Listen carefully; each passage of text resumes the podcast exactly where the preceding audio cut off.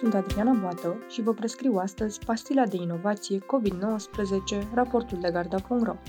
V-am spus în episoadele anterioare că informația genetică a noului coronavirus a fost descifrată într-un timp record, de numai o lună de la apariția primului caz.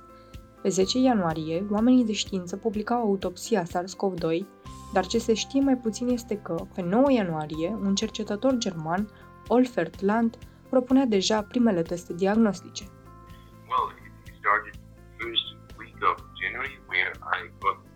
Totul a început în prima săptămână din ianuarie. Am aflat că ceva se întâmpla în Wuhan, China. Atunci erau primele 42 de cazuri, nu erau cazuri noi. Mă așteptam să fie doar izolați pacienții și acesta să fie finalul. Știam că aceste cazuri erau legate de un coronavirus și ne gândeam la ceva posibil legat de un virus SARS, pe baza experienței de acum 17 ani. Cei de la Institutul Charité au început să caute secvențe, ceva ce s-a putut conserva din virusuri SARS provenite de la Liege, și apoi a trebuit să așteptăm până s-a publicat secvența, în săptămâna 10-12 ianuarie. După ce am avut genomul, am identificat secvențele specifice virusului și am generat un test PCR. Așa a început totul, într-o perioadă în care puțin ne-am fi gândit că vom avea de-a face chiar cu o pandemie. Testarea este cheia controlului COVID-19, după cum o spune chiar directorul general al Organizației Mondiale a Sănătății. We have a simple message for all countries. Test, test, test. Testați, testați, testați. Dar nu este întotdeauna simplu. Pe plan mondial, există două modele de succes în privința controlului bolii printr-o testare extinsă, Corea de Sud și Germania.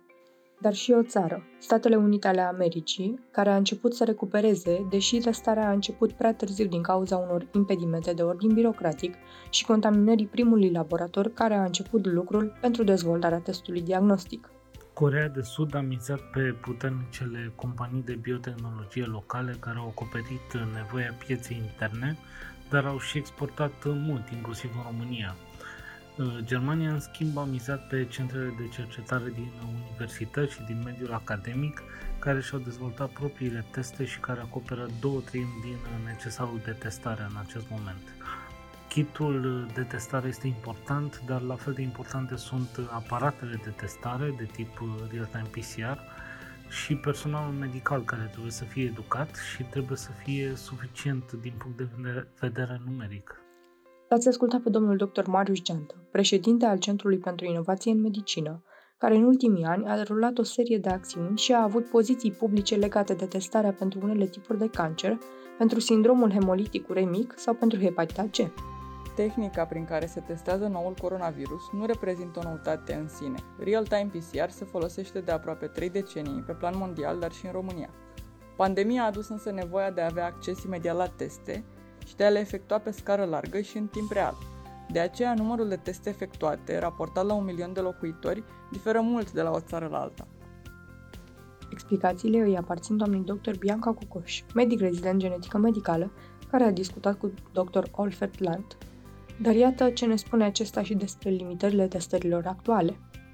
There will be more cases, there will be more testing. Now, the test is you go to the doctor, the swab goes to the lab. Uh, theoretically, the test can be done in 2-3 hours. Vor fi mai multe cazuri, vor fi mai multe testări. Acum testările sunt pe ideea, merg la medic, proba ajunge la laborator, e gata în 2-3 ore, dar e raportat ziua următoare.